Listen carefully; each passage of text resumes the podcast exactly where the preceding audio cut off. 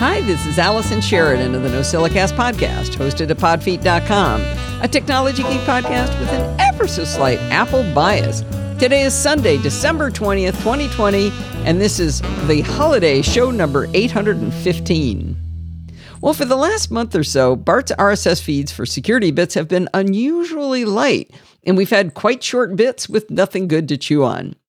That changed this week with the SolarWinds breach. But we also wanted to talk about Facebook trying to kick up a kerfuffle about Apple's tracking transparency changes. We had a third security medium planned, but we decided to record it today, and we're going to play that one next week because it's kind of evergreen. And uh, that one's going to be all about the new Oblivious DNS over HTTPS, or ODO. I think it's a joke on Star Trek. That's all I'm going to say. Anyway, I had, of course, prepared some content for the show as well. So this is going to be a great episode. I actually moved one uh, piece. Uh, I think I'm going to do it in two weeks. It's a it's a big uh, configuration thing going on here because I also put out the call in our Slack and Facebook communities that I'd really like to relax for Christmas week. And I am just so happy. So many people did recordings already that I have a full show already for next week, and I'm not going to have to do a lick of work during the holiday. In fact, there are two recordings that will go into the following week in January, so I definitely have a proper little holiday. With that, let's kick into the show. This week's Chit Chat Across the Pond is another installment of Programming by Stealth. In this installment, Bart Busschots continues on his series within a series explaining the version control system Git. We advance in our branching strategy by working several commits on our dev branch, and then we learn to use a merge commit to bring only the final commit into the main branch. That leaves the half working intermediate commits only existing on the dev branch. This process illustrates the need to learn about tags, both lightweight and annotated. Once we understand how these tags work and their importance, we evolve our PBS branching strategy one step further. You can, of course, check out the link in the show notes to Bart's fabulous tutorial show notes, and you can sign up to subscribe to Programming by Stealth in your podcatcher of choice. It's time for an annual holiday tradition from Steve. Since Christmas will soon be here, I thought it would be a good time to resurrect the poem that has become a holiday tradition on the NosillaCast. In 2019, we lost our beloved Honda Bob a longtime Nosilla castaway and contributor to the show, and a very dear friend. But his memory and the silliness he inspired in the Nosilla castaways will live on. So grab a hot beverage and some cookies, sit back, relax, and enjoy a slightly modified version of The Night Before Christmas, dedicated to Honda Bob. Twas the night before Christmas when all through the house not a creature was stirring, not even a trackpad Okay, work with me here. The earbuds were hung by the chimney with care in hopes that all things iMaker soon would be there. The Nosilla castaways were nestled all snug in their beds while visions of iPads danced in their heads. And Podfeet in her kerchief and I in my cravat had just settled down for a long winter Skype chat. When out on the lawn there arose such a clatter, I sprang from the keyboard to see what was the matter. Away to the windows! I flew like a flash drive, tore open the shutters, and nearly did a nosedive. The moon on the breast of the new fallen snow gave the luster of brushed aluminum to objects below. When what to my eyes seemed very bizarre, but a miniature sleigh and eight tiny cars. With a little old driver with whom elves hobnob, I knew in a moment it must be Honda Bob. More rapid than 4G his vehicles they came, and he tweeted and shouted and called them by name. Now Accord, now Civic, now Fit and CRV, on Element, on Ridgeline, on Pilot and Odyssey. To the top of the porch, to the top of the wall. Now drive away, drive away, drive away all. As dry leaves that before the reality distortion field endowed, when they meet with an obstacle mount to the cloud, so up to the housetop the vehicles they flew, with the sleigh full of Apple products, and Honda Bob too. And then in a twinkling, I heard with a squeal the skidding and sliding of each little wheel. As I drew in my head and was turning around, down the chimney Bob came with a bound. He was dressed in coveralls from his head to his foot, and his clothes were all tarnished with oil and soot. A bundle of SSDs he had flung in his SCOTTeVEST, and he looked like a geek who was extremely obsessed. A wink of his eye and a look not too pious soon gave me to know he had an apple bias. He spoke not a word, but texted his concern, and he filled all the stockings and then hit return. And laying a finger aside his levitation app, a command to his iPad, up the chimney, ASAP. He sprang to his sleigh, and the autos did they bristle, and away they all flew as if shot from a missile. But I heard him exclaim as the poem prescribed, Happy Christmas to all, and please stay subscribed. Ah, Steve, that was fantastic. I love this annual tradition that we play this. And uh, in the live chat room, we were discussing the fact that uh, a lot of it really still holds up. It's been played many, many years in a row. Um, Steve did change my tagline at one point in the poem, and I, uh, but you know, you talk about iPads and things, everything is still there. I guess the uh, the one thing Steve noticed was he talks about 4G. Maybe he's got to do an update where he goes Actually, you could pause it and go, uh, 5G now or something.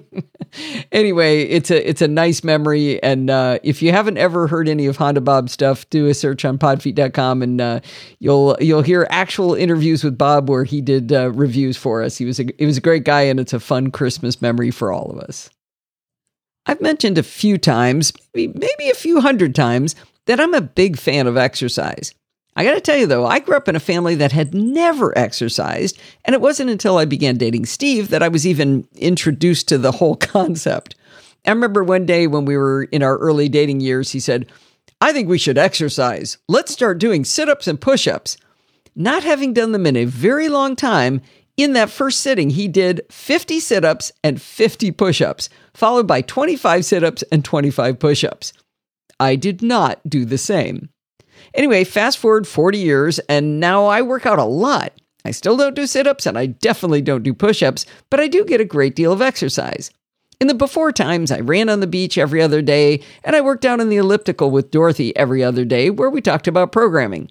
And then in the afternoons, I dragged Tesla, our dog, around my neighborhood for another hour of walkies.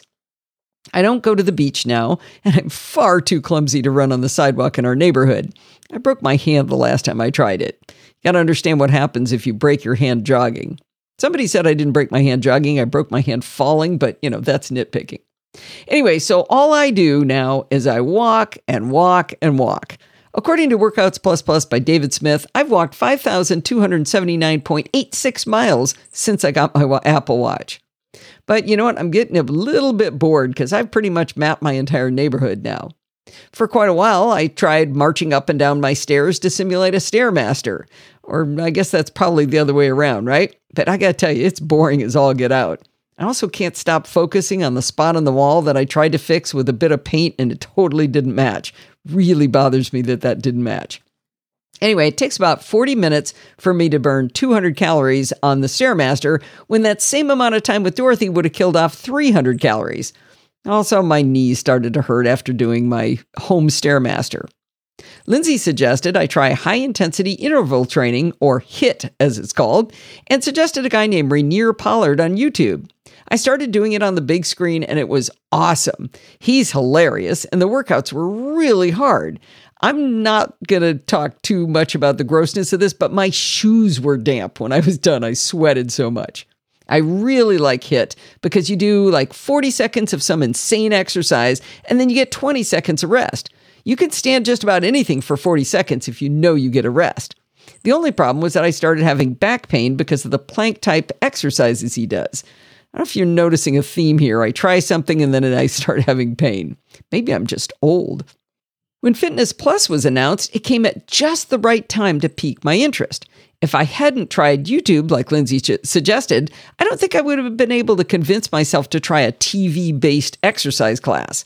I gave Fitness Plus a try this week, and I really like what I've seen. Before you can use Fitness Plus, you need to update every Apple product you own Apple TV, iPad, iPhone, Apple Watch. You got to do them all. As Ken Ray would call it, it's update a go go. All right, you probably don't have to do all of them, but the watch and whatever device you plan on using to watch the trainer have to be updated. The service is really crying out to be on the big screen, so the Apple TV is the ideal tool for the job. But in the future, when we can travel, I can see running Fitness Plus on an iPad in a hotel room. Or if I'm in a hotel room, I can see going down to the hotel bar instead of exercising, but that's not important right now.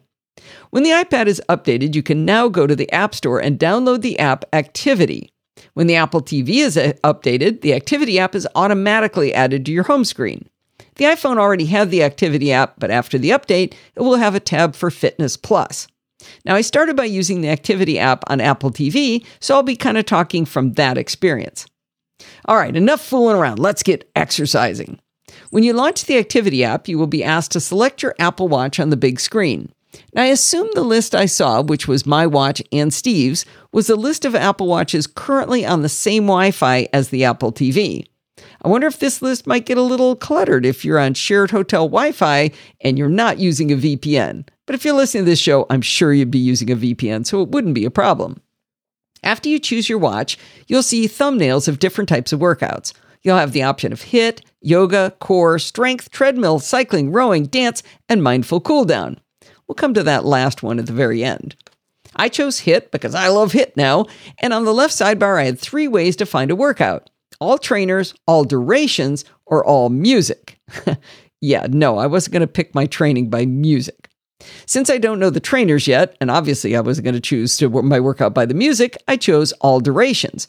This provided 26 thumbnails representing different HIIT workouts. Once inside all durations, I now have the option to narrow down my search by duration. I chose the longest possible option, which is 30 minutes. If you select the different workouts, you'll be provided a very short but useful description of the workout. It'll tell you a smidge about what you'll be doing and also if any equipment will be needed. For example, some of the HIIT classes require dumbbells, and when I did the testing, Steve was using our dumbbells, so I needed one that didn't. I chose a 30 minute HIIT workout with Jamie Ray, which said we'd be doing the same seven moves three times with a few easy moves thrown in between rounds. The equipment needed was a mat, but I used a towel because I'm a cheater. Also, I don't own a yoga mat. I haven't figured out what they're for yet. It was immediately evident to me why Fitness Plus is so much better than watching a YouTube video. In the upper left of the screen, I had constant access to my own workout metrics because the app is connected to the Apple Watch. I was able to constantly see my own heart rate and how many calories I had burned. Not only could I see my own metrics, but there were also two clocks. One was the entire class length, so you could see how much more misery you had to go. The second was a clock for the move we were doing. Now, remember, I said that HIIT is a 40 second interval of workout followed by a 20 second rest interval. When Jamie Ray told us to start a move, the clock would reset to 40 seconds and likewise 20 seconds counting down during that delightful rest period. I'm rather fond of those 20 seconds. I do have to say, when you're watching a YouTube video, a lot of times they'll say, okay, we're going to do this for 40 seconds. And then you don't know where you are in those 40 seconds. All of a sudden they go five, four, three, two, one. But I like to know how long I have to go. Now, the whole idea of HIIT is to get your heart rate up, and this workout did not disappoint. A few times I was hitting 160 beats per minute, which was higher than I'm really comfortable letting it go. Your peak heart rate is supposed to be 220 minus your age, which for me at 62 would be 158 beats per minute. So I was really at that limit. Now, there was a right way to slow my heart rate down, which didn't occur to me till later. The nice thing about these workouts, and the ones I've done on YouTube, is they show two people working out behind the main trainer. One of them is doing a modified version of the exercise. So, if the trainer is leaping in the air in a move, the modified trainer might be going up and down on their toes instead.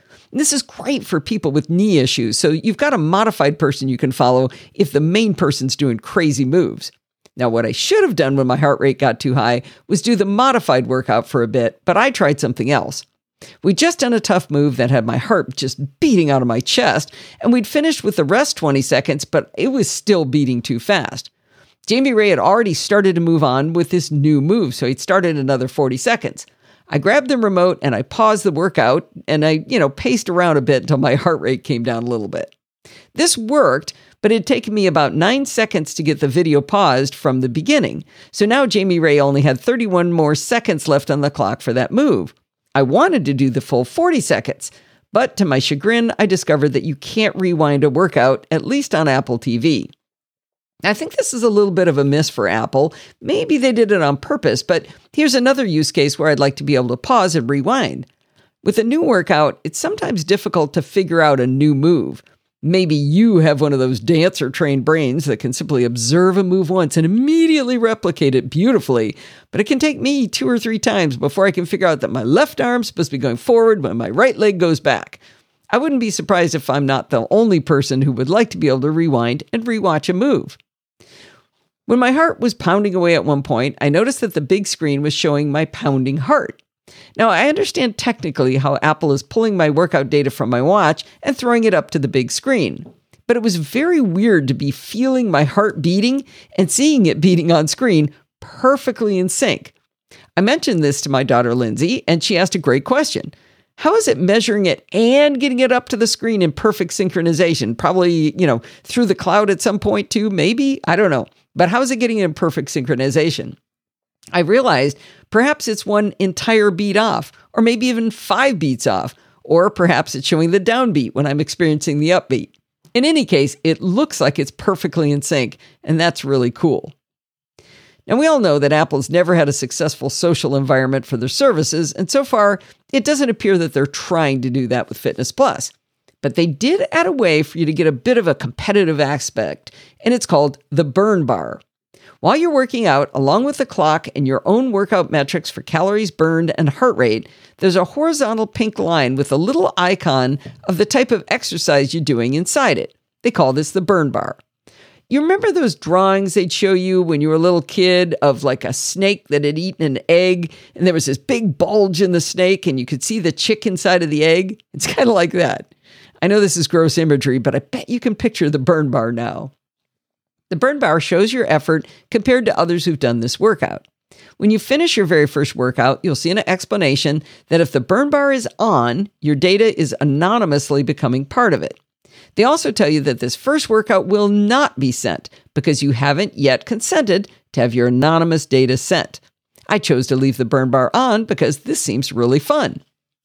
When I was sweating my way through Jamie Ray's torture session and my heart was about to break loose, I noticed that the little hit egg in the snake was way close to the far right and it said I was ahead of the pack.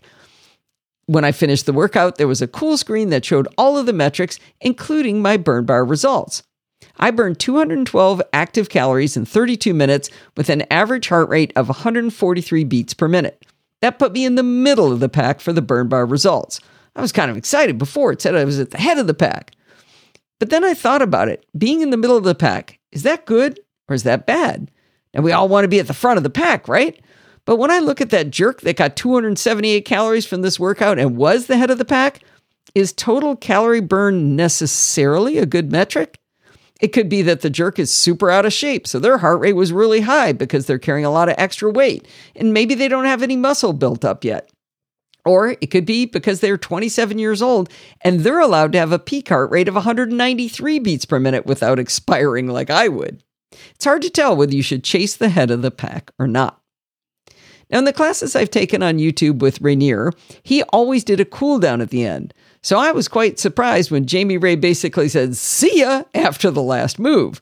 He did suggest we go find what they call a mindful cooldown class. My first impression of the mindful cooldown was that the description sounded all touchy feely with meditation and stuff. I've never been into that kind of thing, but I gave Dustin's mindful cooldown a try. I'm going to put it out right here. I'm in love with Dustin's mindful cooldown. It was awesome. I'm not going to lie, one of my favorite parts of the cooldown was that I got exercise credit for doing it in the Fitness Plus app. Sitting on the floor for 10 minutes on my mat substitute old towel, I got 46 active calories credit on my watch. I know that because, again, I got the metrics at the end of the mindful cooldown. I do think I deserved the credit though, because it showed that my average heart rate was 116 beats per minute. I clearly needed that cooldown. But I also love Dustin's cooldown because he showed some ways to stretch the hips that I'd never seen before, and he said they were especially good moves if you find yourself sitting in a chair for extended periods. what nerd doesn't sit in their chair too long? This could come in really handy. I don't know if all of the mindful cooldowns are as good as Dustin's, but I am now a big fan. After I wrote this up, I went back and I tried some yoga because a lot of people are talking about yoga, and uh, I didn't really take to it, and mostly it was because I didn't get hardly any calorie burn. I did a 20 minute yoga workout and I burned 46 calories. That is not worth the time. I didn't feel more flexible. I didn't feel stronger. I didn't feel mindful or any of that. And plus, you know what? During the yoga, they play music the whole time. So I'm trying to hear this person explaining to me what a mountain pose is or downward dog or some cobra or something, and they're playing music over it. So I can't I can't listen to two things at once. Anyway, I don't think yoga is for me. But I tell you what, if you've been wanting to get more exercise, but you don't know where to start with classes like these, Apple has an absolute beginner series. In these seven videos, you can learn the basics of workouts like HIIT, yoga, strength training, and more. I did do the beginner series on yoga, and that's, eh, you know, I think it'd be good for everybody else. maybe not the class that I needed to take. The bottom line is that I had high hopes for Fitness Plus, and Apple truly exceeded them for me. I hope you'll consider getting moving and using Fitness Plus to break the monotony of whatever exercises you've been doing. I'm definitely going to keep at it because my bottom line is really sore from doing Jamie Ray's torture class, and that is my main measure of a successful workout.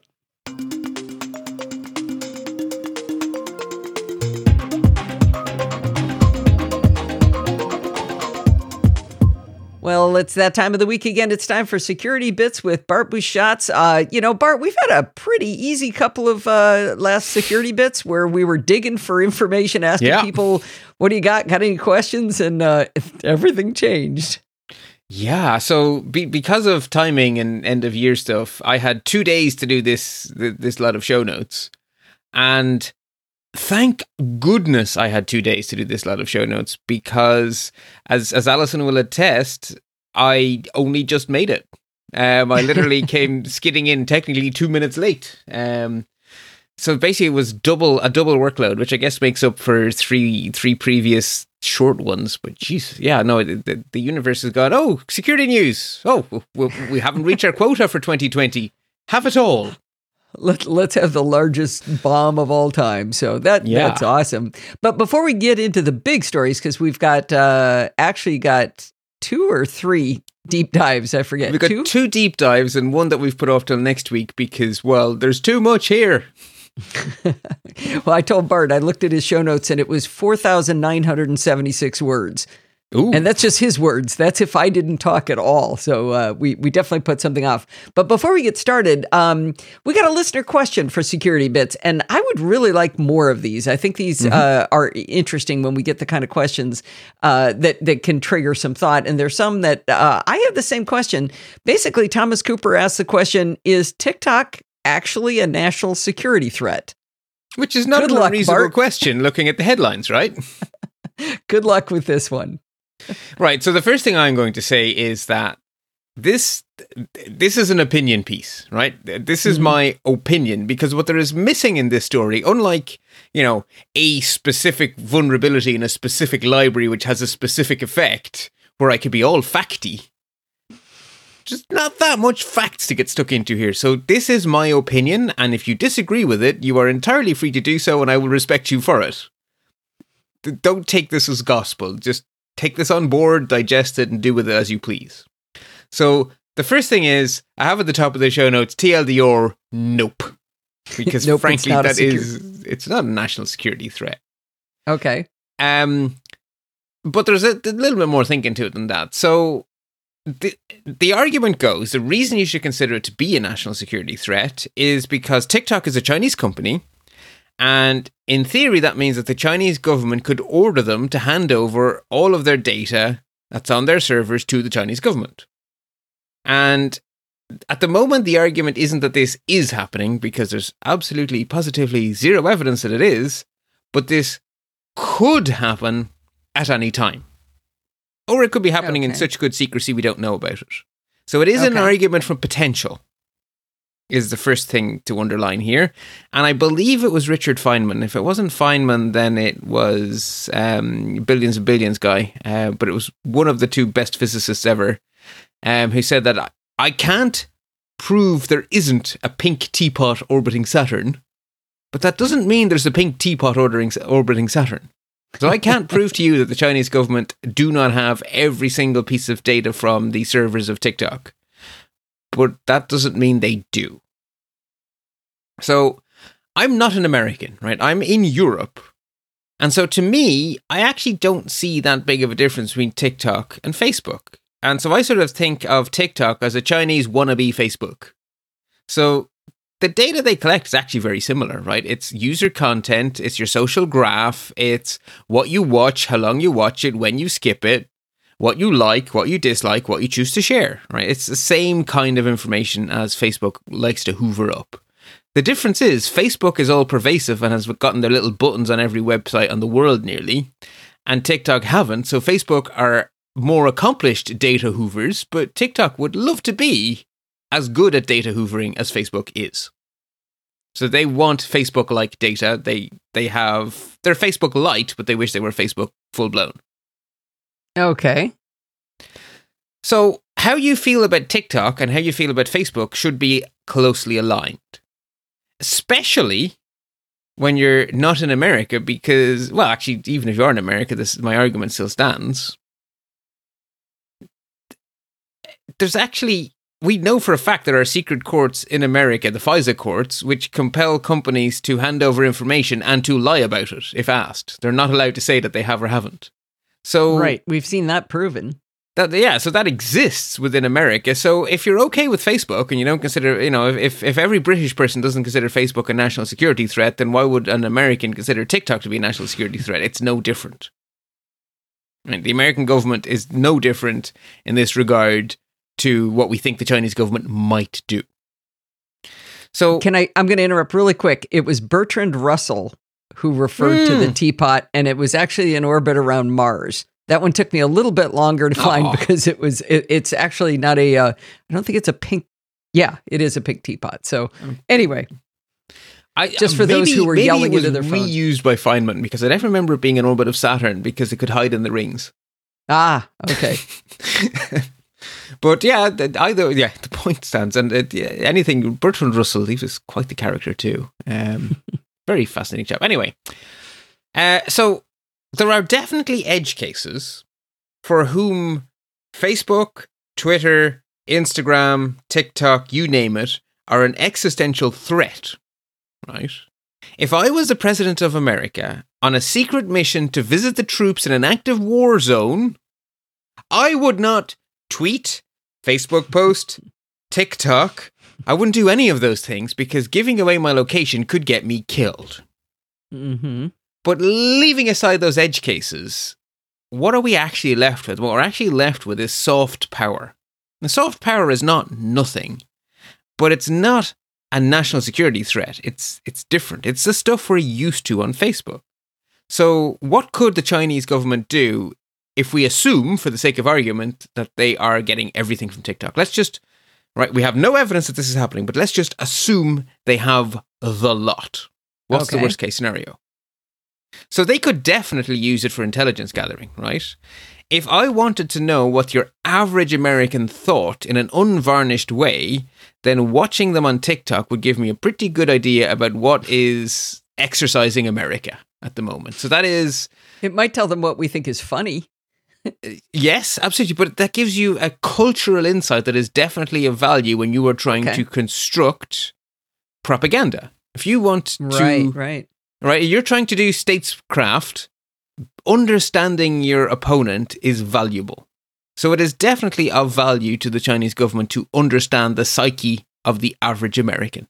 So that is that is definitely something they could use this data for, and it would be they would want that, and it would be advantageous to them. Just like the American government is hoovering up information about every nation in the world to try to figure out what's going on on the ground, right? That is what governments do. Right.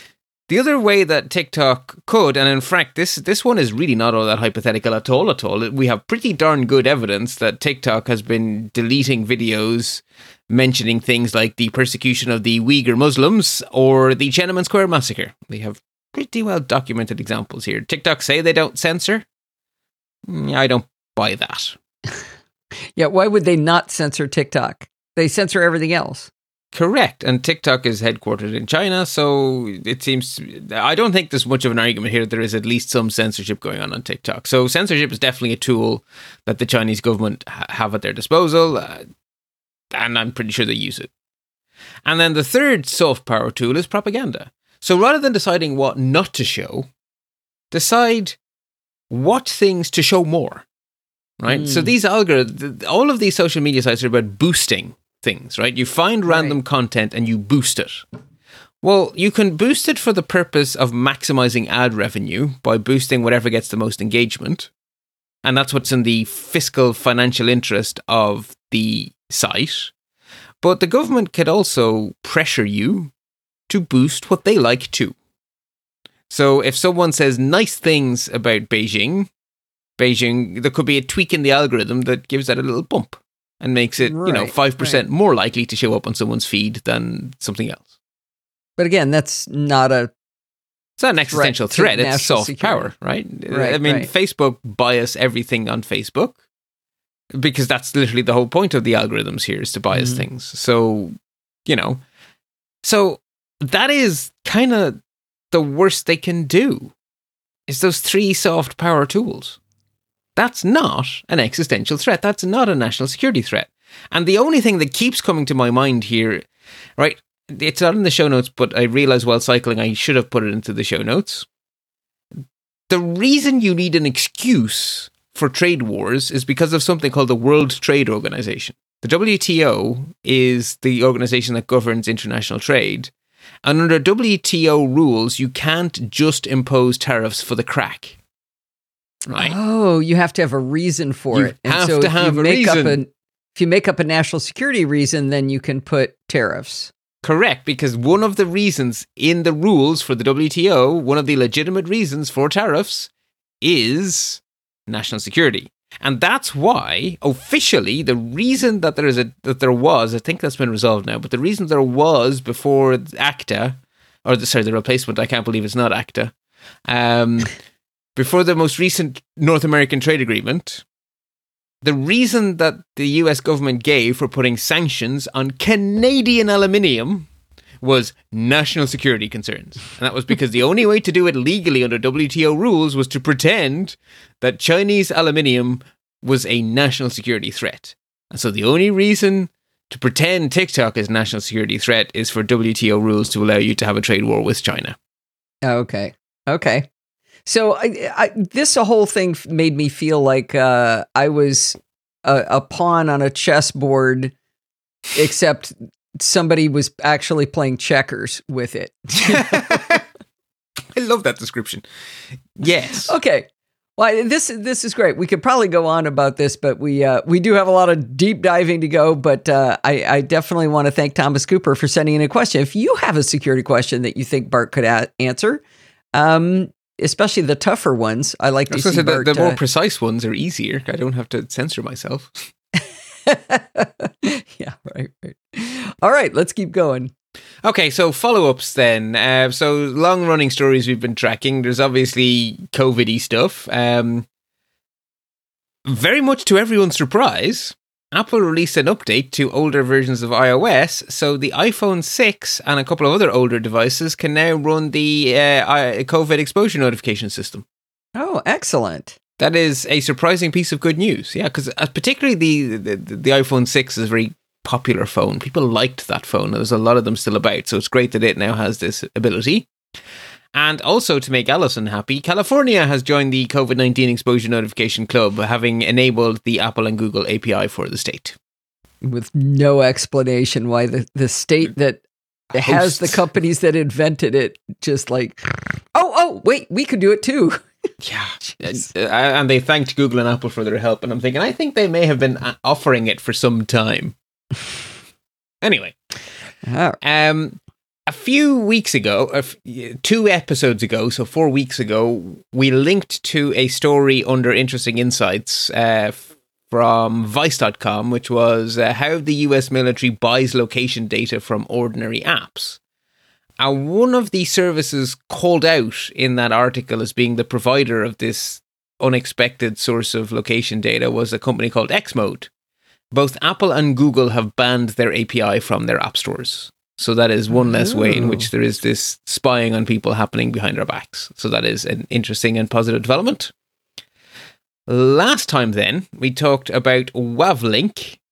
Uh, they're a Chinese company that do sell some stuff directly, but their biggest claim to fame is that they were the manufacturers of Jetstream routers sold by Walmart.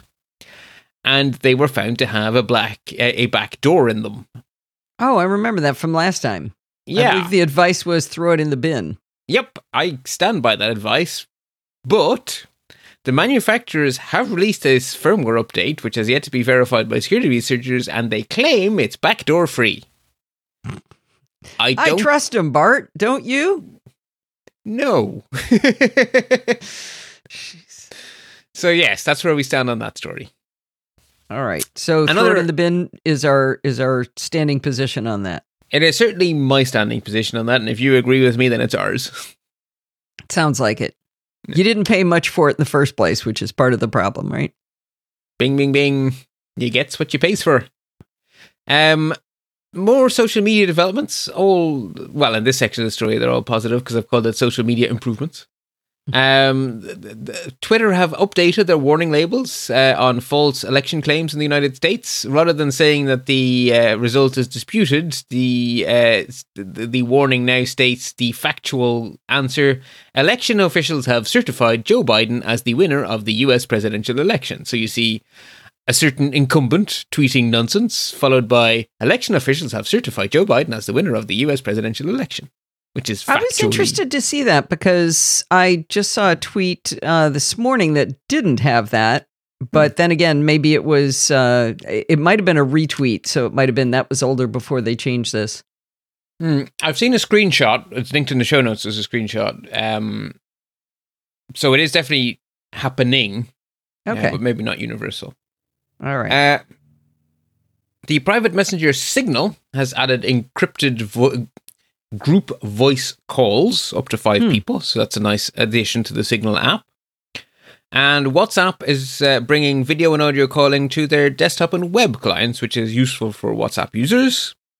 And then finally, the people at Zoom are giving everyone a Christmas present uh, with unlimited video calling for Christmas.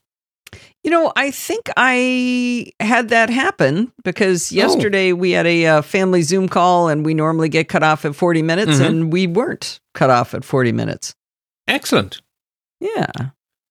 Uh, and then the final ongoing story is um, we we have mentioned a few times since the summer when Apple announced that it was going to happen that uh, there would be these privacy nutrition labels, as we're all calling them, in the Apple app stores, uh, Mac and iOS, and they would be coming on the eighth of December. Well, the eighth of December has been and gone, so ta-da! We have ourselves nutrition labels, or at least they're all, they are beginning to arrive, so you have to update to the latest version of the relevant OS so that your App Store app can actually see these labels. And developers have to update their app. So from now on, no app update will be accepted without labels, but Apple are not throwing everything sans label out of the store. So the labels are going to start flowing in, but they're not universal yet. Okay. Will th- will there be a point at which they are mandatory that like uh, an app would disappear because it didn't have one? Mm, your guess is as good as mine. Okay, they haven't said. Okay. Yeah. And what they have said is basically every update to your app from now on must contain these labels. So every app that gets an update from now on will have to also get labels. Okay. Uh, so there's a nice article linked over at Indigo, sort of explaining the concept of these labels. Um, WhatsApp was immediately cranky because, of course, Apple's Messages app is pre-installed. Therefore, it is covered by Apple's very detailed privacy policy, but it doesn't have the exact same pretty pictures. Hmm. Uh, so Apple have said, "All right, then fine, we will update our website with the pretty pictures." That didn't really make uh, WhatsApp happy because that's not really what they wanted. Wait, Bart, who, who's WhatsApp owned by again? Yeah, park that one. Stay tuned. Uh, Alright. And then the good people over at iMore decided to have some fun and uh, do a little league table of who is the trackiest of the trackers. Um, and probably no surprise to find that uh, Facebook owned companies sweep the boards on that one. Um, so links in the show notes there to two articles: Facebook, Facebook Messenger top iOS 14 tracking charts, and Apple's new privacy feature reveals astonishing cost of using Facebook. Uh, what I've also seen doing the rounds is a video showing, you know, scrolling through the privacy bit for Signal and the privacy bit bit for Facebook app. It, it's quite the contrast. Wow. Finally, then, uh, Apple's Craig Federighi has said that Apple would like other app stores to copy the privacy labels. Oh, interesting. So they're not good. saying this is our this makes a is a differentiator for us. We think everybody should have access to this. So come on, Google, steal from us us. and do it. Copy it. which is a good message. So I, I approve. yeah, yeah, that's kind of interesting. Indeed.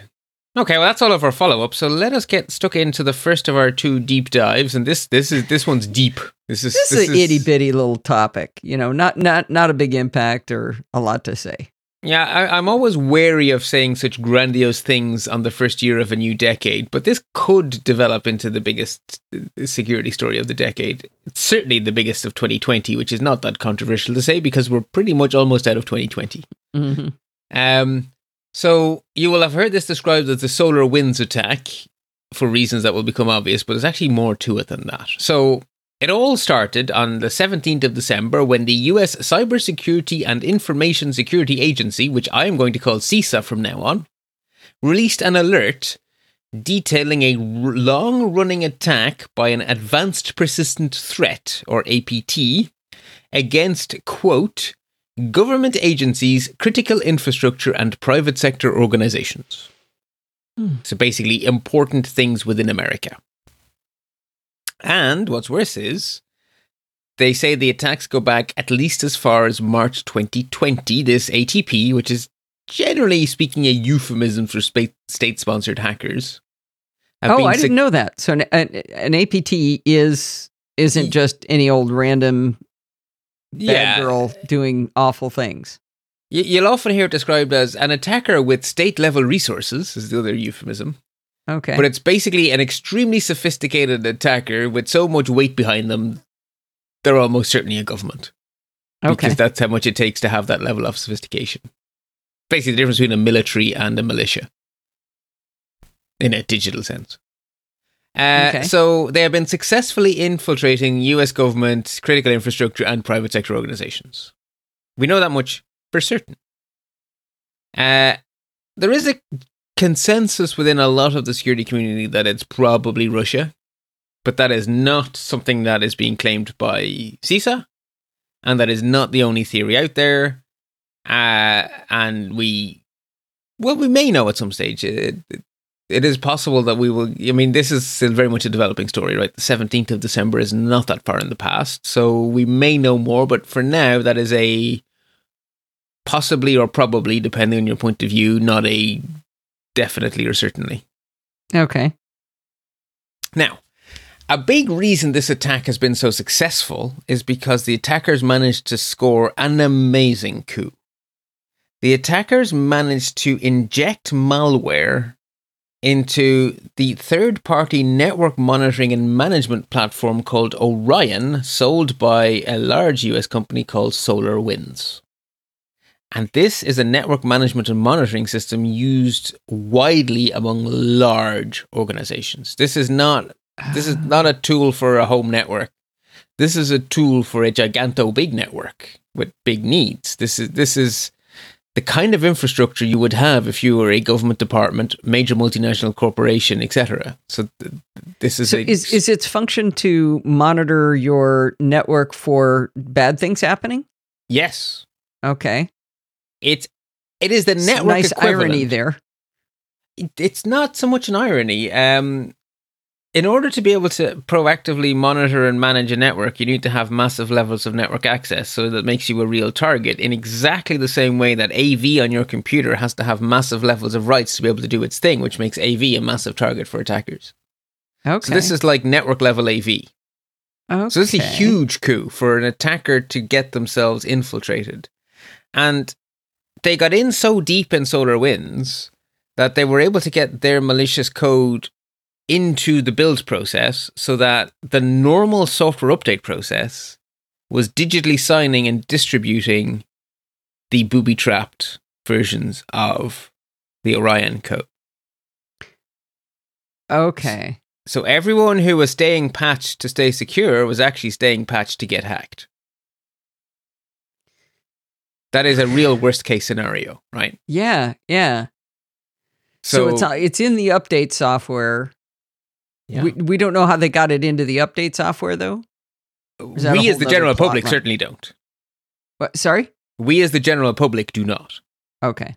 I, I don't know what SolarWinds and or CISA know, but we Okay. it, it's none of the announcements made publicly have gone into detail about how how SolarWinds got compromised. We just know that they got compromised in such a way that their normal build process was distributing compromised software. Okay. So everyone who was just following along and patching their Orion was getting the malware. Now, this has been happening since March, so why hasn't haven't we all noticed? Well, one of the most important things if you're a successful ATP, or if you want to be a successful ATP, is that whenever you get great power, whenever you succeed in getting an amazing zero day, or in getting an amazing supply chain attack, which is what we call this kind of thing, where you get right into the software update the supply chain. Whenever you succeed at that, you use it very, very, very, very judiciously. Okay, so you don't want to waste it on on you know drawing skeletons on screen that laugh at the users. Correct, because the simple fact is every time you make use of an exploit, you risk being detected. So okay. you choose to use it as little as possible against the most valuable possible target in as unobvious a way as possible. And only when you think you're about to be discovered do you go mad and uh, you know just attack everything. But I- Okay. doesn't seem that happened in this case. It seems they were caught before they realized they were about to be caught. Uh, so that means that while many, many, many organizations have malicious versions of Orion installed because it was pushed out through the standard software update mechanism, the vast majority of those were not attacked. They Hmm. they had a back door, but no one ever opened that back door. Oh, that's Right. good news. It is. The problem is it's really hard to tell if you're one of the lucky ones or one of the unlucky ones. It's not a, it's impossible to tell for sure, although there are uh CISA has released a whole bunch of um oh they have a euphemism not a euphemism, they have an acronym for it. Uh indicators of compromise, IOCs. Okay. So if you scan your logs for these specific patterns of activity, then you were one of the places where the back door was opened. Hmm. And if you don't see any of those indicators of compromise, you probably weren't, but you should act as if you were and reset a bunch of passwords, re-image a bunch of servers. The list of things to do is huge. Um, th- th- there's a big list of things everyone should do. So, as well as releasing the, um, actually, yes, we should also say that Orion is the most obvious vector of exploitation, which is another one of these acronyms that are one of these phrases they love in CISA. Uh, initially, we thought it was only Orion, but we now know that actually the attack predates March, and there were other mechanisms used before they got Orion working. So it looks like Oh. the scale of the attack was way, way, way, way smaller before they succeeded in getting Orion, because that was the mother lode, right? That's an amazing achievement for, for an APT. But it does seem they were already in a few places before then, and that Orion just took it to 11. So you're saying that they they were able to do this, excuse me, exploit, but for people who were not using Orion to secure their networks. Yes, so they were getting in some other way, and the details of what some other way is have not been released. So they may not even know. You can't look at this and say, "Well, we weren't using Orion, so we're okay." Correct. Because there are now, we now have a, a number of confirmed cases where Orion was not the way in, and yet in the APT was. So Hmm. Orion is the bulk of it, but it's not the totality of it. Hmm. Okay, so as well as issuing um, a report saying this had happened on the 17th, CISA also issued its fifth ever emergency order ordering all US government agencies to do a whole bunch of stuff, including powering down their Orion appliances ASAP and start looking on their network for all of these indicators of compromise and applying a whole bunch of mitigations. So basically, it's an order telling sysadmins what to do. And it's a lot of work. The stuff being described in those orders is not like a five minute job. This is major. It- it- I- You're probably going to get into this, but I but I want to ask it right here to keep Mhm. everything in this context. Is this something that, say, Bart as a sysadmin for a university has to worry about? Well, it depends on whether or not you're an Orion user. But you said it was known to be also before Orion.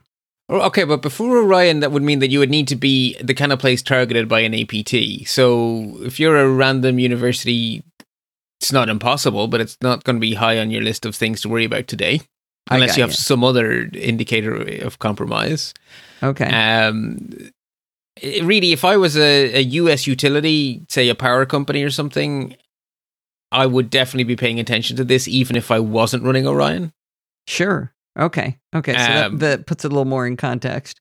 Yeah, because an APT is going to again they have they have massive resources to do really complex attacks, but they they know what they want. They're not wasting Right. those resources on And random. it's probably not podfeet.com. yeah, uh, unless That's pretty valuable domain. I mean, that's I mean, unless you're an amazingly, amazingly convincing front for something spectacular, Allison. I don't think so. okay. So, the next thing I think it's important to understand is that because of how this attack worked, and we'll go into some more detail in a minute, patching Orion doesn't solve the problem at all. You should think of Orion as a proverbial beachhead. It gave the attackers a way in, it, it, it wedged open an entryway into the network.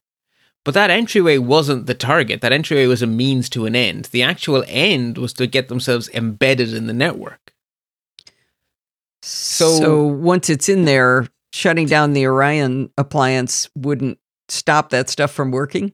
Correct. It basi- what it basically is is literally bolting the stable or closing the stable door after the horse is bolted, right? Mhm. So the way they got in to embed themselves was through Orion. Well, they're in now and they've embedded themselves, so Orion is not really, you know, needed anymore. So one of the major things that these attackers did was to use Orion to get at the private keys that manage the network. Because remember, this is a network management system. right. So with those private keys, they can then mint legitimate, unauthorized security tokens. Right? They're legitimate because they're signed with the actual private key, so they're going to pass all validation, but they're not authorized because they absolutely have no permission to make these tokens. Hmm. So you could then create tokens for yourself to get all sorts of access to data using APIs. So you could read everything on the corporate file store, everything uh, in the corporate mail server. Uh, You could read everything from Office 365 potentially, depending on which keys you manage to get your hands on.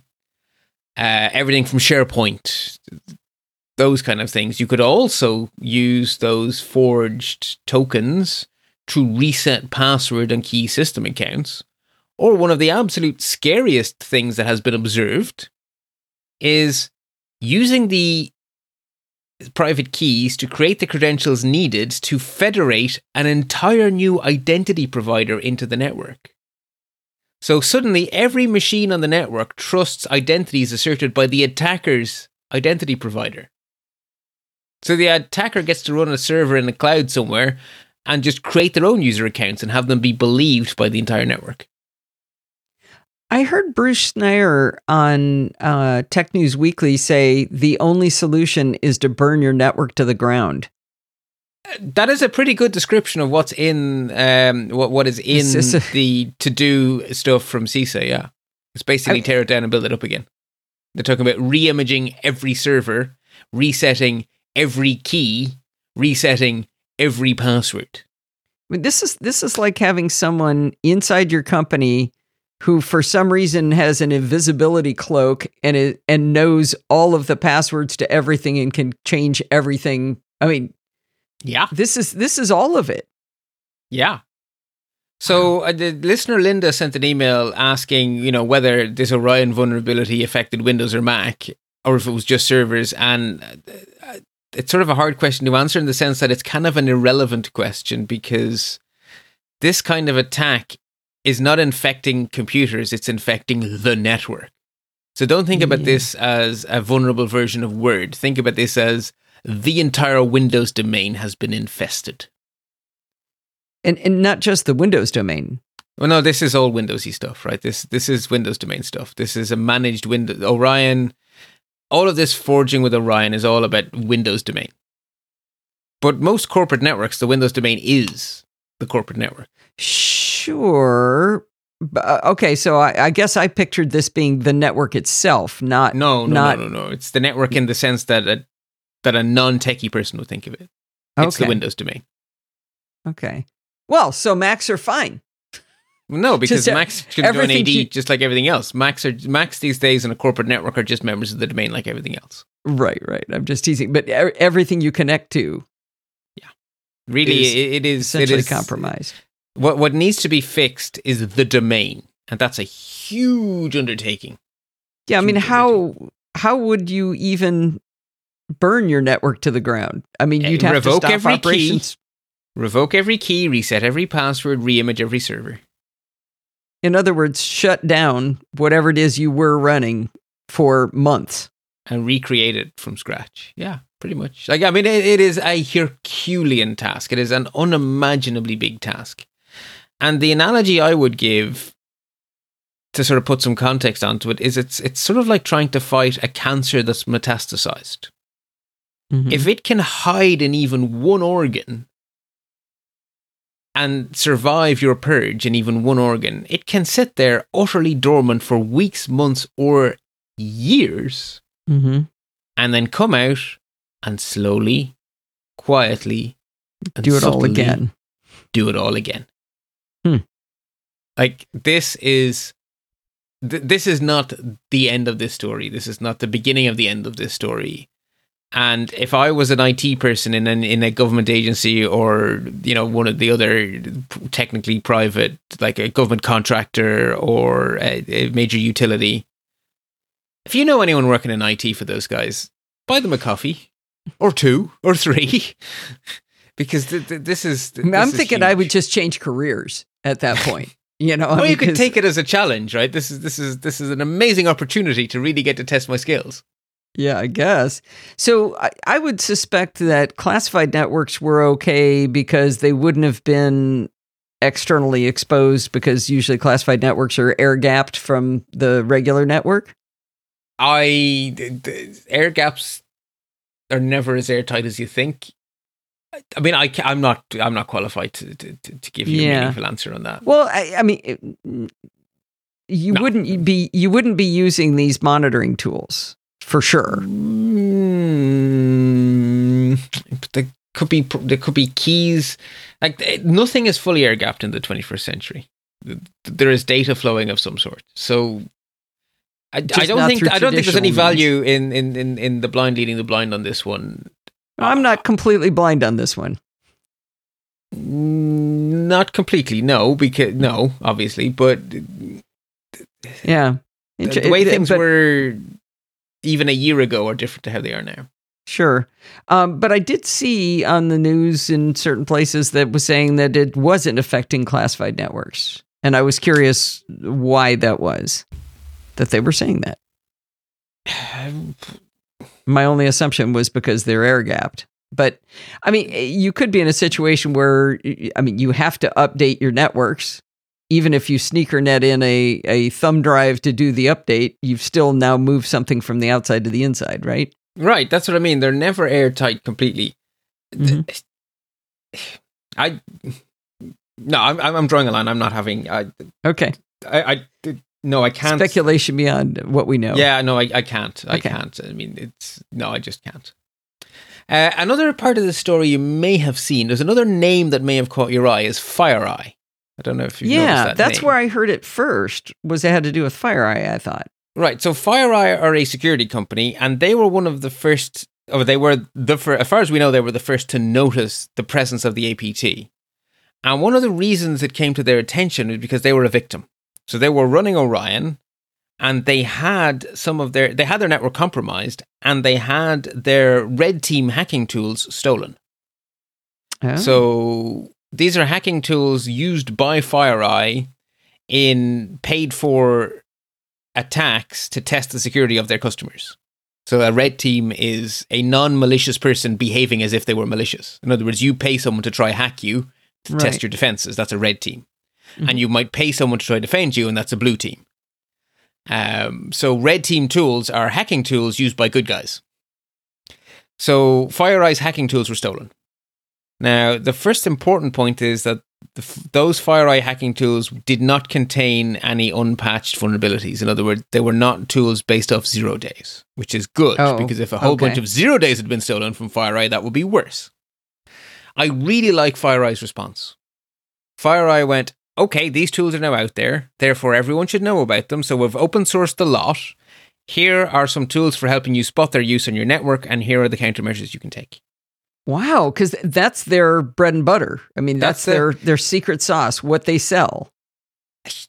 That is a way you could argue it, but FireEye's view, and the view I would agree with, is their actual secret sauce is the skill of their staff. Right, but I'm I'm saying you could Oh, be yeah, yeah, a it's a big deal. small-minded organization that Yes. thought, well, no, this is our this is what we Correct. sell. But you're right, it isn't what they sell, and in fact, I- I wonder whether this could be advantageous to them. That to the very people they're protecting, they showed as good a face as you could Yeah. have. Yeah, no, to, to me, this was this was such a good response, and because FireEye could have come out of this looking, oh, that this private company was hacked, and they're the cause of all of these problems. But that's not how FireEye come out come out of this at all. FireEye come out of this looking extremely good. A, they were the first to spot this problem, which had been going on since March, and B, their response to having been compromised was extremely helpful to the community as a whole. So FireEye come out of this looking really good. Yeah, Uh, this is the f- they were the first thing I'd heard on this. Uh, Yeah. This is another advantage. I'm glad we had a little bit of time between when this first broke and when you and I are talking. Me too. because the like the 17th of December is not that long ago, but even in those few days, th- th- this has developed a lot. In Yeah. fact, there's been an update to the advisory from CISA in those few days. Hmm. Uh, another thing that has cropped up a bit is mentions of Office 365. Yeah, what is the connection there? So, as best as I can tell, the way this works is if you have an on premise system, you can connect that to your Office 365 if you're a large enough organization to want to do that. Wait, what do you mean an on-premise system? So you, you can imagine you have an Active Directory in your organization Mhm. and you have Office 365. You Mhm. can federate those together so that your accounts flow automatically from your on-premise AD into Office 365 and you have single sign-on between Office 365 and your corporate network. So you log into Office 365 I don't know what you mean by on-premise. Something that belongs to the corporation. You the, the Allison Right, but- Corp's d- Active Directory server could manage authentication to Office 365 for oh, where Corp's Office employees. 365 is not on-premise. Office 365 is a cloud service offered by Microsoft. Right, but you can sometimes have those served from within. No, that would no, that would be a local exchange server. Office 365 is always in the cloud. Okay. Office 365 is the name Microsoft give to their tools in the cloud. It's actually Exchange. Office 365 is basically Exchange and SharePoint in the cloud, Okay. but Office 365 means in the cloud. Okay. So it is definitely the case that if you get badly enough compromised not in the cloud, and you have integrated the cloud very closely with not in the cloud, then that contagion is going to spread into the cloud. All right. And that was conflated by Microsoft servers were hacked. That's not a correct conflation. So are users of Office 365, the generic Office 365 user, compromised in any way from what happened? No. Okay.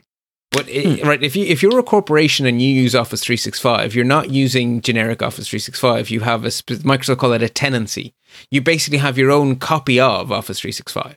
That's what I was trying to describe, and you said that didn't exist. That that would that Office 365 is always in the cloud.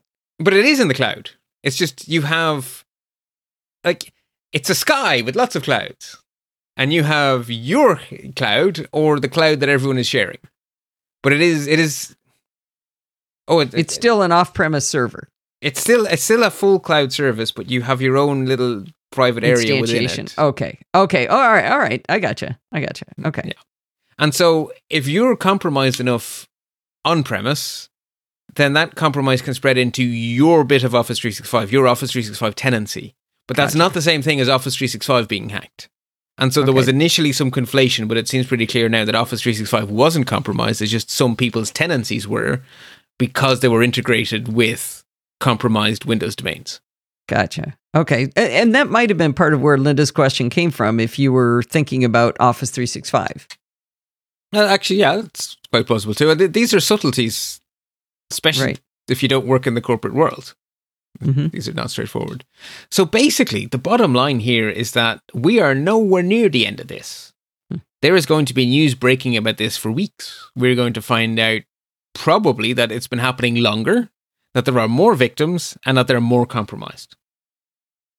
Because it's certainly not going to be less. We're not going to find out that this is less bad than we think. Yeah, we we were wrong. This is this is not a problem. Yeah, so th- there's only one way this story's going, and I don't think it'll get there in a hurry. I think it'll keep going for quite some time. So, yay. Oh well. At least it, it lets you off the hook from talking about lawsuits for a while. True. This sort of reminds me of the, the day we broke the story about uh, Spectre and Meltdown. I was thinking the same thing. That was when I think you described it as the gift that will keep on giving.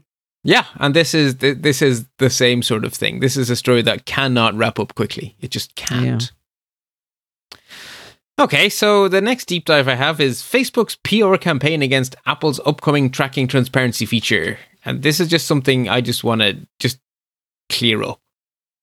So, in WWDC, one of the things Apple announced was that it would be adding a feature to iOS to make access to your iPhone or iPad's internal tracking ID opt in instead of opt out. So, to track you across multiple ads, there has to be some way of identifying you as being the same you in the other app. Okay. And so the unique identifier for that is Apple's ad tracking identifier. And at the moment, the APIs make that identifier available to every app by default, and you, the user, can hit a button to reset the identifier, which means that you reset the tracking to zero. What Apple are Oh. updating is that access to the identifier is now going to be protected in the same way that access to location data is protected. The app can ask, but the operating system will then intercede, pop up a notification to the user, say, uh, Hello, user, this app would like to have access to your tracking ID, yes or no. And then you, the user, either d- accept or decline, and only then does the operating system answer the API call from the app. Okay. So it's not until you say yes or no. It's not until you say yes or no. So it's exactly the same way the operating system handles requests for calendar information, requests for location information, requests for photos. It's basically Okay. the API allows the app to request, the operating system steps in and asks the user what to do. And so now that will apply to the tracking ID for advertising. And it was supposed to roll like out this would improve our privacy, Bart. Correct, because it doesn't change what the API does, and it doesn't change what the tra- what the apps can do. What it changes is whether or not we know about it. So this is a hmm. change in transparency, not a change in functionality. You would never tell this from the way Facebook are carrying on. Facebook are saying things like Apple is preventing tracking. No. Apple is preventing clandestine tracking by forcing honesty. The fact that most of us find the stuff that Facebook's business model is built on deeply creepy and horrible, that's a problem for Facebook. But that's not the reason that tracking is going to go down is because we didn't know you were doing this and we really, really don't like it. Not because Apple are blocking tracking. So basically, Facebook have built a business model based on deception. Apple are shining a light on the deception, and Facebook are panicked. And so, they ran they're, two. They're big. Oh, go ahead. well, they ran two full-page newspaper ads in the US, arguing that they are protecting small businesses and COVID. A terrible year. Did they throw in the children? I think COVID might be the new version of Will Somebody Think of the Children? But yeah, will somebody think of the small businesses and COVID? COVID, don't you know? COVID. It's a terrible time. Yeah. So th- to make a small stab at describing what they what they said in a positive light was they were saying that the uh, uh, the vast majority of their um, ads are for small businesses and that they have data that shows that the ads that allow third party tracking uh, to be able to identify you, to be able to see, you know, this is going to be a targeted ad. Those are something like 60% better return uh, on those on those kinds of ads. And so, therefore, by uh, the commutative property of equality, it hurts small businesses if we can't track you without your permission. And uh, there's many places that argument breaks down, but the, the yeah.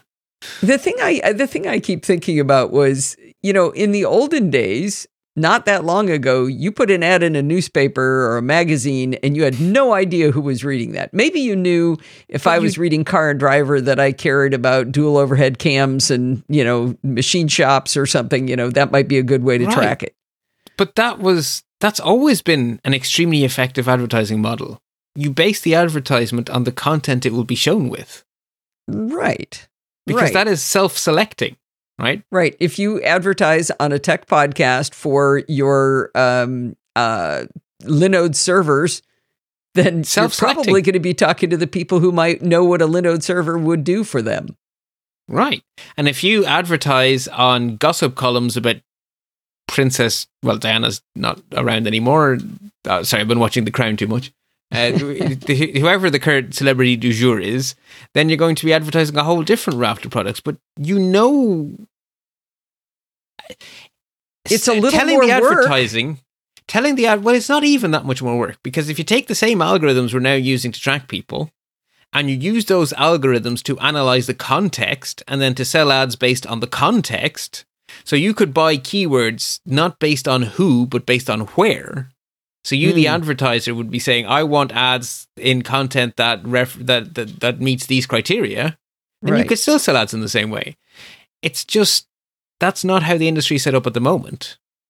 And you have Apple adding in this transparency for cross app tracking, which is frightening the advertisers. But actually, this isn't really what has the advertisers frightened. There's another piece of context, which is that something that has happened is that Apple have massively improved the AI behind their tracking prevention on the internet. And that has had a massive impact on the ability of trackers to track on the open internet because Safari users, oh. particularly on iOS, have dried up as a source of tracking information. And so the fact that it's now also going to affect apps is just like, ah, the sky is falling. Oh, and it's just accelerated. Uh, one of the uh, one of the fun things is that uh, people who use Safari are people who have bought iPhones and Macs who have been shown to be high value advertising targets because we spend money. Yeah.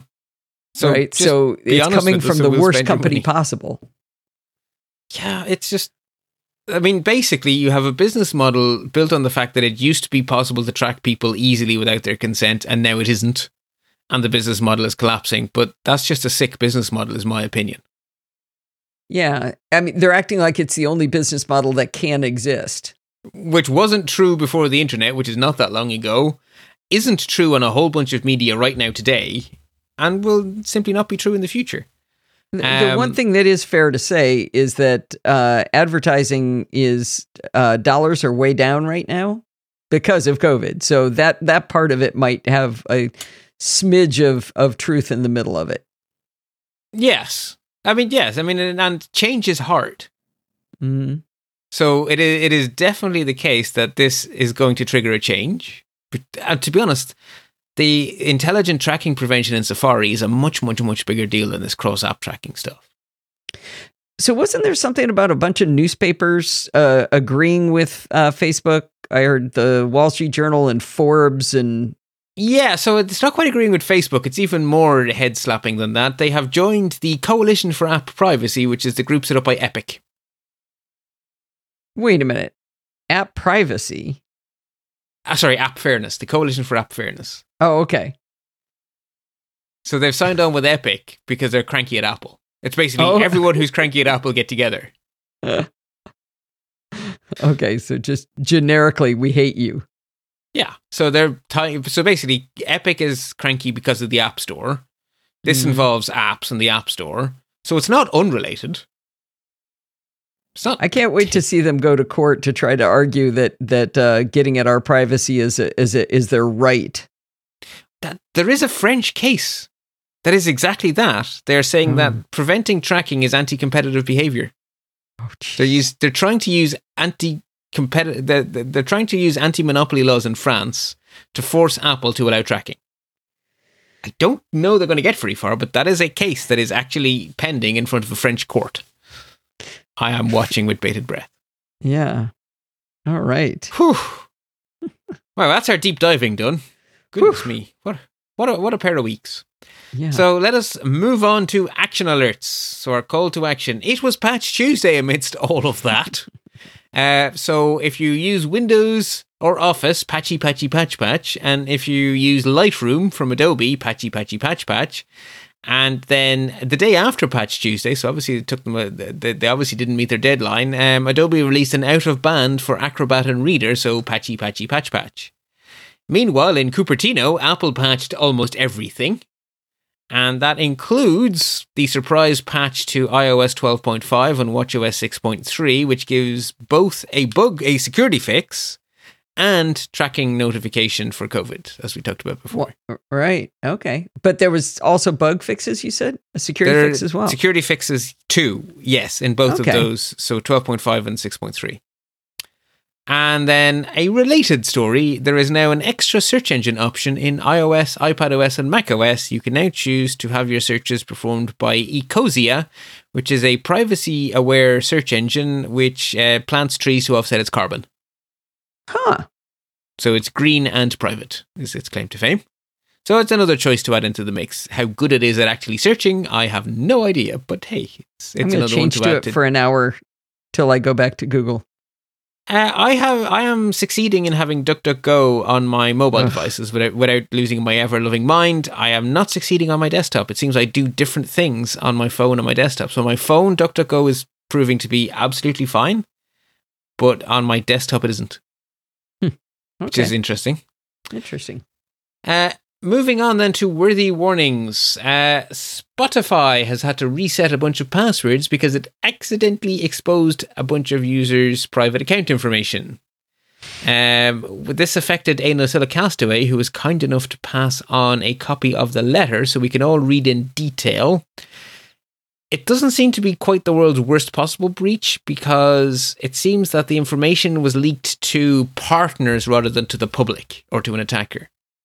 So oh, this information should not have been available to partners of Spotify, but it was.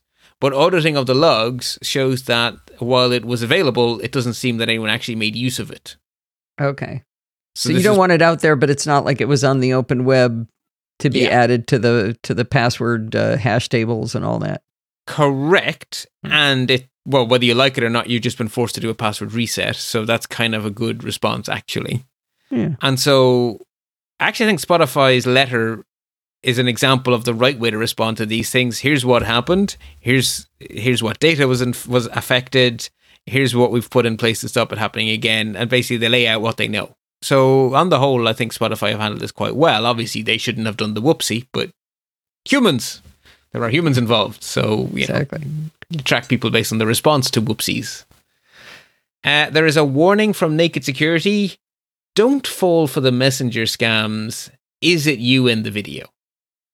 Hmm. This will almost certainly arrive to you on a social media platform of some sort and appear to come from one of your contacts who've just been hacked.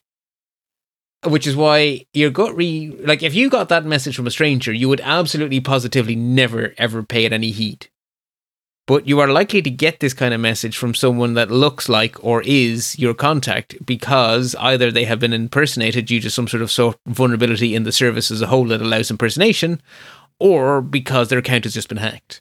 And if you follow the advice, you'll probably be next, and all of your contacts will get the same sort of message appearing to come from you. So this So- is this is why I hate it. Whenever people talk about uh, you know don't click links in emails, they always say don't click links in emails from people you don't know. No, don't click links from Yes, people exactly, you do exactly. know, Stop unless you're stalking. expecting it or it makes sense with the context that they've given you. You know. Actually, I had meant to put this in the show notes and I forgot. So, one of the things that you have helped me to become to do as a reflex is never ever ever ever ever ever ever follow a link in an email and I've taken that same advice through to SMS messages. Oh, And that's a really good thing. Because I was both simultaneously tricked by a vishing scheme or a smishing scheme, I think we call it when it's SMS based. smishing. Yeah, so phishing is email, vishing is voice, and smishing is SMS. So I fell for a smishing attack that appeared to come from my bank. oh, But wow. because it is such a reflex, thanks to you, I didn't click the link in the SMS message. I phoned my bank using the phone number I had stored before anything happened that I know is correct. And my Hmm. bank were very good at saying, Tell me, does the message contain the following phraseology? It's like, Yes, that's exactly the message. Yes, you and 5,000 other people have phoned us about this today wow. it's a phishing message. And then I looked at it again and I realized that in the URL where there should be a dot, there was a dash. Oh, but it, it wasn't obvious, but you still went with your instinct, which was call them on the phone. Correct. So basically, I both fell victim and was not damaged by that fact. So they succeeded in tricking me, but because of the really good habit you've hammered into all of us, it didn't cost me anything. They succeeded in tricking me, but not in defrauding me. There you go. That a completely different thing. A much better ending to the story. It is, and I, I, I actually, fe- I, I- I made a mental note that I had to thank Allison because you got that message into me, and I now spread that message every opportunity I get. But it saved me. Like, and you know, people have this notion that because I do security bits, I would never fall for one of these tricks. No, I'm a human being. Of course, I fall for these things. Yeah, I I hope we have cemented that concept, but that's why I repeatedly tell that story about the uh, the uh, the original use of the YubiKey that where I was a complete and utter idiot about it. So um, yeah, no, we are not infallible. We are right there with you. Yep. Exactly. And the best you can do is develop the kind of habits like never following a link from an email, never clicking on a link in an SMS message, phoning your bank from a number you had saved before anything happened. And if you get hmm. into that habit, then even when inevitably you are tricked, and you only have to be tricked for 30 seconds, right? Right? Yeah, yeah, that's a good point. And so, and the amount of sysadmins who tell me firsthand stories about how they fell for something, and then they looked at it again five minutes later, like, oh, of course. Right, Why did I not right. notice that? But we're all human. Oh, anyway, so it's, I should, thought it was important to sneak that in. So, finally, on to notable news. And again, the universe has been darn busy. So, in America, we'll start in America and then we'll move on to Europe. Uh, basically, it seems that regulators across planet Earth have just been busy. So, first in America, the Federal Trade Commission, along with 48 attorneys general, so 48 states, have filed an antitrust suit against Facebook, alleging their acquisitions of Instagram and WhatsApp were anti competitive and requesting they be broken up. Can this I has not a, gone over well. can I can I make a, a slight commentary here that uh, hopefully doesn't border too much on politics? I thought that the FTC's job was to make sure that that before somebody can buy somebody that they check into what would be the repercussions of them buying them, It is something they have the power to do. whether they choose to do it or not. Correct. And one of the points Facebook is making is that, but this merger was approved. How dare you go back on your word? And that's actually factually incorrect. If you Oh. look at the way that actually works, the letter you get when the- the FTC permits a merger is not, we think this is okay. What the letter says is, we have oh. no objection at this time, but reserve the right to object later. Oh, that's a really important distinction. I did not know it said that. Neither did I until a lawyer explained it to me on one of the really good podcasts I listened to. It's like the lawyer was like, okay, so Facebook are just wrong. The actual wording of these letters from the FTC that quote unquote approve a merger are we don't object at this time and we reserve the right to object later. Well, it's later. We now object. I think I've mentioned this a few times, but I did have a brief brush with the FTC on uh, a monopoly monopolistic behavior of a company. And Uh-huh. in this particular case, this company, there were five companies that made the same product, and the same product was actually an open source product called Nastran, and uh, it was it was created by the U.S. government. And so the, uh, there were five companies. This company bought three of the uh, their four competitors, and then immediately tripled the cost of their software. And because you did not have an alternative. And what what the FTC explained to me when I was being deposed on this I was oblivious. I didn't know they'd bought these companies. All I knew was my costs had tripled. Yeah. and uh, what they explained to me was that it is not illegal to be a monopoly. Correct. it's not illegal to grow to the point that you've uh, that you have a monopoly. Where you get into the most trouble is when you buy companies to make yourself a monopoly. That was a, a very important distinction they put in. Mm-hmm. So when you look at Apple having a monopoly over their app store, that's actually different than if they had bought all of the app stores and then started charging too much. Uh, yes. that it, you, I think you can still get in trouble for that. Uh, yeah, well, for doing it where you grew it yourself, but buying it is the worst kind, and this is what what uh, I think why Facebook has gotten into trouble. That is, yeah, that is all correct. Uh, basically, the crime is abuse of monopoly power. Mm-hmm. The crime is not having a monopoly, the crime is abusing a monopoly. So when Microsoft got in trouble, it was because they were using their monopoly on Windows to give themselves an advantage in the browser market. Right. Right. If they were right, right. If they had a monopoly in Windows and they didn't use it to do something that's not allowed, no problem. It's the moment right. you abuse your monopoly, problem. and the other thing trouble. that's important, and in a lot of law, it doesn't matter why. There's a, the vast majority of law, the why is not really important. It just matters that. Mm-hmm. Why did you why did you avoid paying tax? Irrelevant. You didn't pay your tax. Here's the bill. but in mergers and this kind of stuff, the why is central. Oh. If you bought a company for the purpose of making a better offering for you and your customers, even if that results in a monopoly, that's probably fine. But if you bought a company because you were afraid of them, uh, that is expressly illegal. And that's where that's where it comes back to Facebook with with uh, WhatsApp and um, and emails, very incriminating emails from Mark Zuckerberg, basically saying, "Oh, dear goodness, we need to stop these from existing. We need to clamp down on this." And the other right. line of evidence is that there was Facebook was actually doing a lot of innovation to make their service more private until they bought out all the rivals, and then they completely pivoted and started to become much more data hoovery.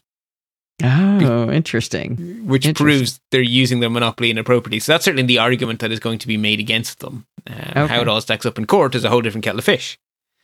Meanwhile, Texas, their attorney general was extra busy, uh, also focused on Facebook. Um, but they they are leading another separate court case uh, about a specific incident where Facebook entered into an illegal conspiracy with Google, according to the Texas AG, where basically Facebook sold Google access to stuff that was supposedly end to end encrypted. Oh. Which is a whole oh. bunch of hang on a second. Hello. Yeah, exactly. So this this is a really big deal as well. So that that's a separate court case being led by Texas, nothing to do with the FTC. So yeah, not a good month, not a good week for Facebook. It's all broke this week. Meanwhile, in Europe, the European Commission has released new guidelines requesting that search companies operating stores, sorry, search companies and companies operating stores identify the algorithmic parameters that determine ranking and share them with companies. So, what that means is if you're Google or Apple or Amazon, then you have to explain why, say, Spotify ranks fourth in a search for the word music on the App Store or in Google, or say, when you search for a power adapter, the Amazon favorite one comes at the top. You basically have to explain your algorithm so that companies know whether or not you are abusing your monopoly power in how you list things on your search results slash store. So they're not saying you, they're basically just saying you have to tell us why this outranks that. Okay. Which is just transparency being asked for. It's interesting. But that's a guideline. And that made a lot of news, but it was a guideline, not a law, because the commission don't have the power to make laws. So that was just a guideline. Hey, what the commission. Oh, go ahead. Sorry. Keep going. A few days later, the commission did something way more concrete. So the commission don't get to pass laws, but they do get to write laws, which the European Parliament then has to vote on. So the European Commission published two new laws the Digital Markets Act, or DMA, and the Digital Service Act, or DSA. And basically, the DMA is all about laying down rules for what they call online gatekeepers. And they have a whole definition for what makes you an online gatekeeper, but I can summarize it for you very quickly. If you have a search engine, an online store, or an app store, you're a gatekeeper. And the rules basically define how you should run your store fairly. And if you mess up, you could be fined up to 10% of global revenue. So global revenue, that's 10, that's a big fine. Yeah, yeah. Digital Services Act then is basically for social media companies and news outlets, and it simply defines what to do in cases of illegal content like terrorism, child abuse, that kind of stuff. And if you don't act appropriately in dealing with illegal content, you can be fined up to 6% of global revenue. Wow. But the, so they are proposed laws that now need to be voted on by the European Parliament. So they're not in effect, but that is what Europe would like to do. And so this is th- these two laws are being described as the follow-on to the GDPR. Hey, can I use that as a segue to something I don't think you have in the notes, unless I've Mhm. missed it searching here? Is that Facebook's UK users are going to lose EU privacy protections next year? They're I moving forgot the, to add that to the notes. Yes, you're right. they're adding them to the uh, to the US version. yeah, since they can, right? Oh, you've left the EU. Good on you. We'll have your privacy. Exactly, exactly. And we forgot back when you were we had the US flags up. I was supposed to tell you one other thing that was fun. Um, okay. I believe we've talked about it here that California passed an act called CCPA, which I forget what it stands for, but it's a California, California Privacy Act. Consumer Privacy Protection Act, I believe. Say it one more time. I talked over you. California Consumer Privacy Protection Act. Okay. That might be more C's and P's. Anyway, I got my first uh, pop up on it. I was uh, ordering a copy of Taming the Terminal in book form. I'm experimenting with the uh, Lulu Press, which is a an online. Uh, basically, you can publish your own book.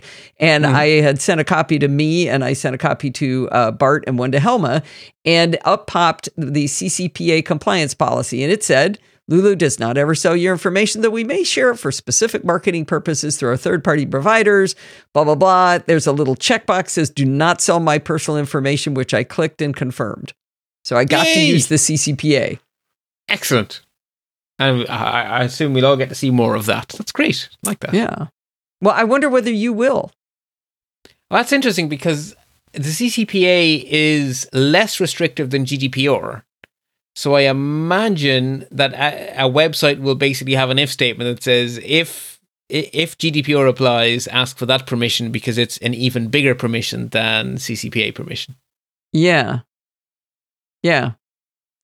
Interesting though. So I, I think what's particularly interesting is what Alistair would get to see in Australia, uh, sorry, in New Zealand. Will he see either of these, or you know, because a lot of Well, companies are just saying in- it's If you're Detroit, you wouldn't see CCPA. Right. So the question then is is it just easier to give everyone in America the same rights instead of having three levels of service a European level, an American level, and a California level? Or do you just draw a line and say, I'll tell you what, the GDPR is the most restrictive of all. Why don't we just do that?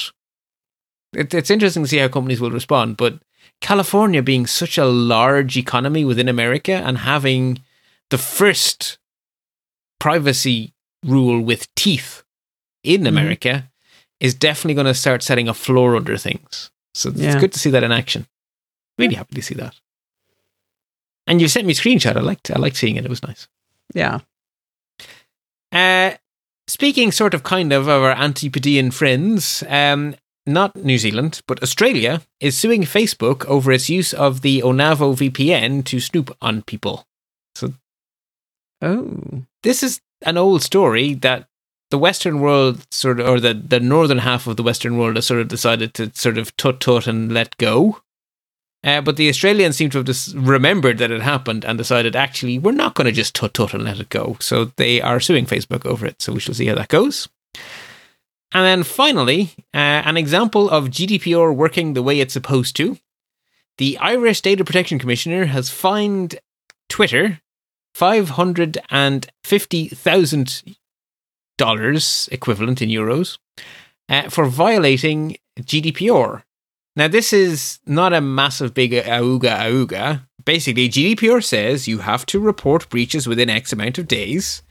Twitter were late reporting a breach. They have now been fined for their lateness. They have paid the fine and they have promised to do better next time. Hmm. So it's working. So it's working. Good. Boring and mundane, but it's working, and that's how it's supposed to be. And and uh, Ireland got a half a million dollars out of it. Yeah, because they're all headquartered here. So uh, our data protection commissioner is the, the data protection commissioner for an awful lot of GDPR stuff for big corporations. Where does that the way money G- go?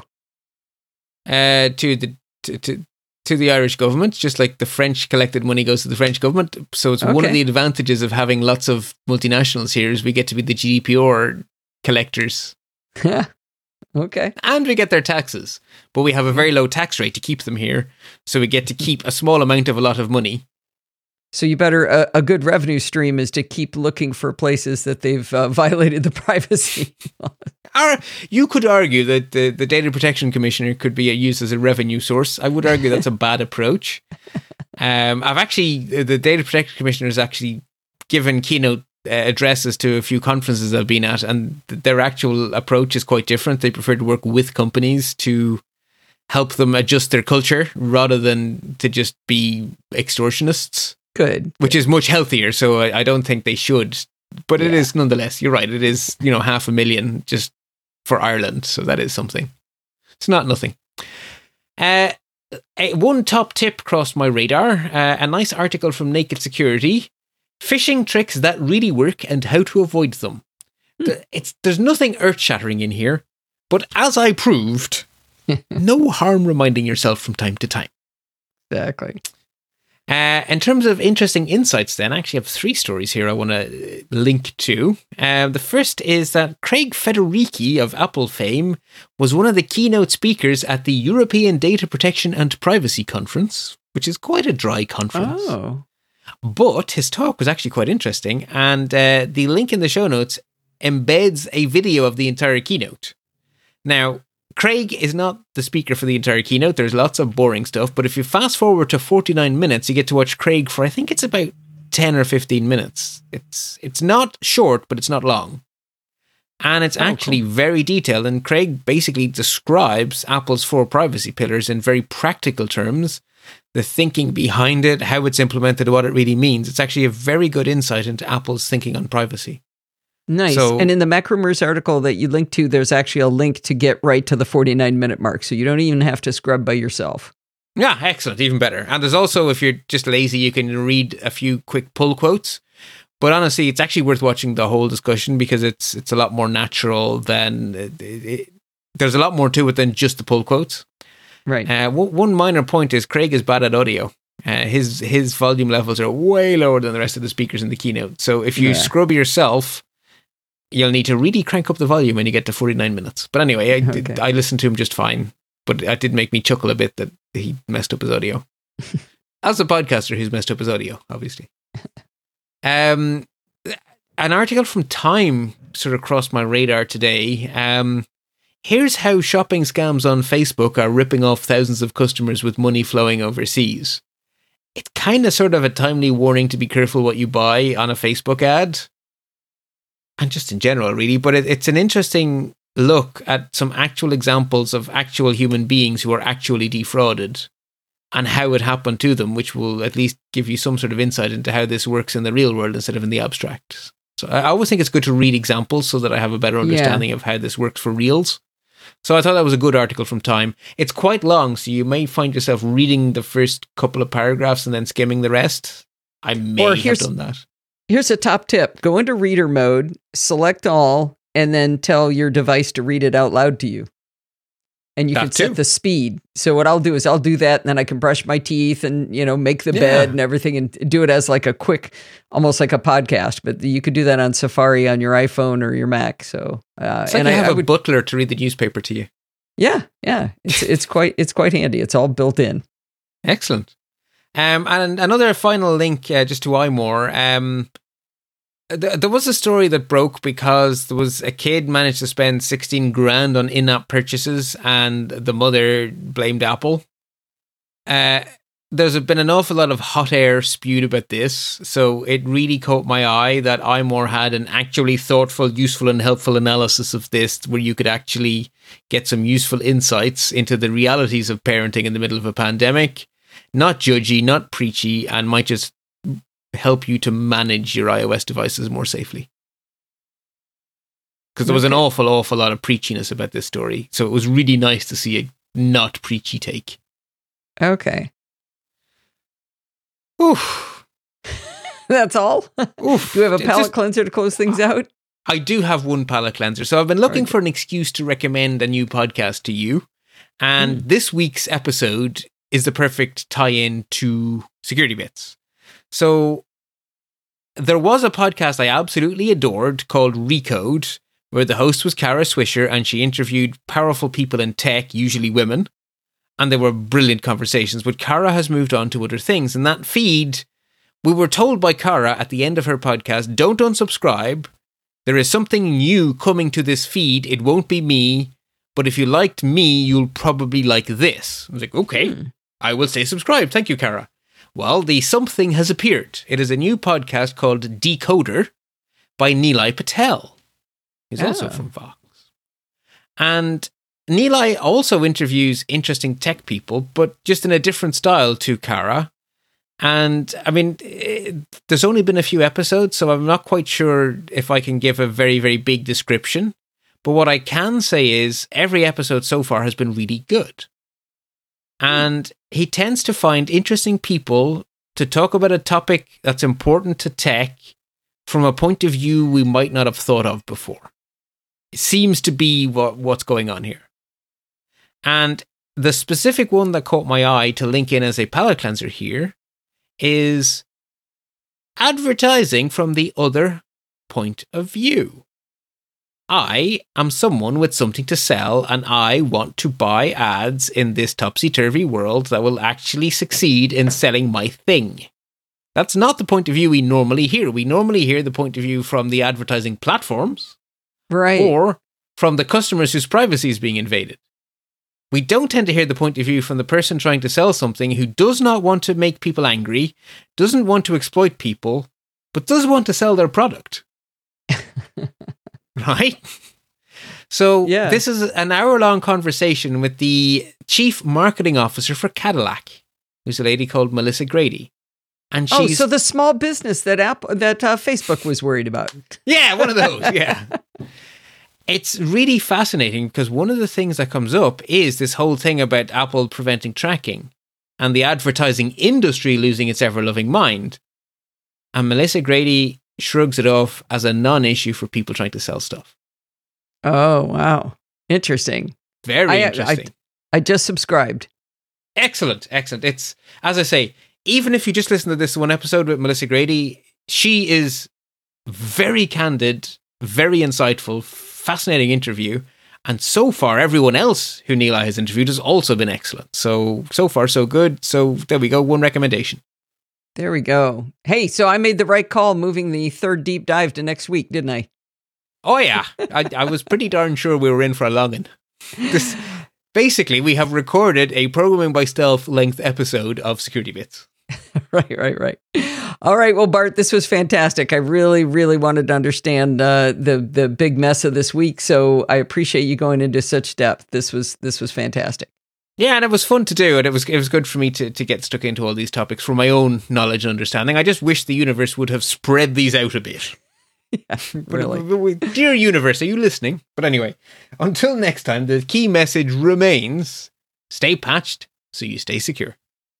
Well, that's going to wind us up for this mammoth week. Uh, don't forget to send in your dumb questions, comments, and suggestions. You can always email me at allison at podfeet.com and follow me on Twitter at podfeet. Remember, everything good starts with podfeet.com. You want to become a patron? Podfeet.com slash Patreon. Want to do a one-time donation? Podfeet.com slash PayPal. Want to join one of our communities? I can suggest podfeet.com slash Slack for our Slack community or podfeet.com slash Facebook if you're of the Facebook persuasion. And if you want to join in the fun of the live show, head on over to podfeet.com slash live on Sunday nights at 5 p.m. Pacific time and join the friendly and enthusiastic NosillaCastaways.